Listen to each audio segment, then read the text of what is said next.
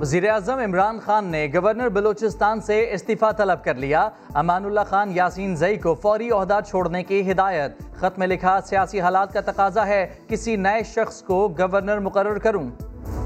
ہماری نیب بیس سال سے چل رہی ہے۔ کیا کرپشن کب ہوئی ہے پاکستان میں؟ صرف اب نیب نے بڑے بڑے لوگوں کے اوپر ہاتھ ڈالا ہے۔ یہ صرف ہمارے دور میں۔ ہمارے دور سے پہلے کبھی نیب نے بڑے لوگوں کو ہاتھ نہیں ڈالا۔ صرف ہماری حکومت میں نیب نے بڑے لوگوں پر ہاتھ ڈالا۔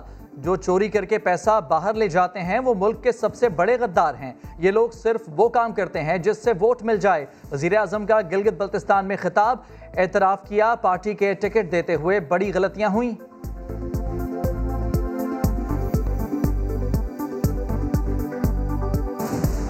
میرے سے بڑے بڑے غلط فیصلے بھی ہو جاتے ہیں۔ ٹکٹس دینے میں بھی میں جب دیکھتا ہوں ماضی میں تو میں سمجھتا ہوں میں نے بڑی بڑی غلطیاں کی پارٹی کے ٹکٹس دیتے ہوئے۔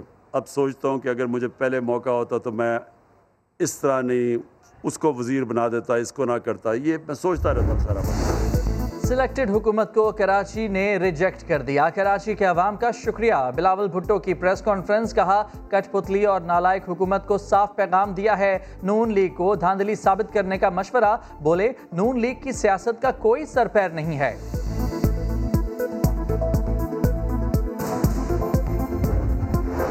شکریہ کراچی کے بجائے، شکریہ الیکشن کمیشن کریں۔ حلیم عادل شیخ کا بلاول بھٹو کو مشورہ۔ پریس کانفرنس میں کہا، بڑا عجیب و غریب الیکشن ہوا۔ دو ہزار اٹھارہ میں پیپلز پارٹی نے سات ہزار ووٹ حاصل کیے تھے۔ معلوم نہیں پی پی نے کون سی دودھ کی نہریں بہا دیں۔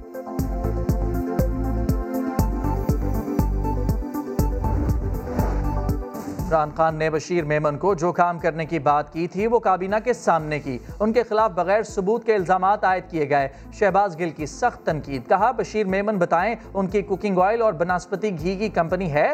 کیا ان کی جنوبی وزیرستان میں تین ملے ہیں؟ کیا ان کی کمپنیاں لاہور، فیصل آباد اور سندھ میں تیل امپورٹ کرتی ہیں؟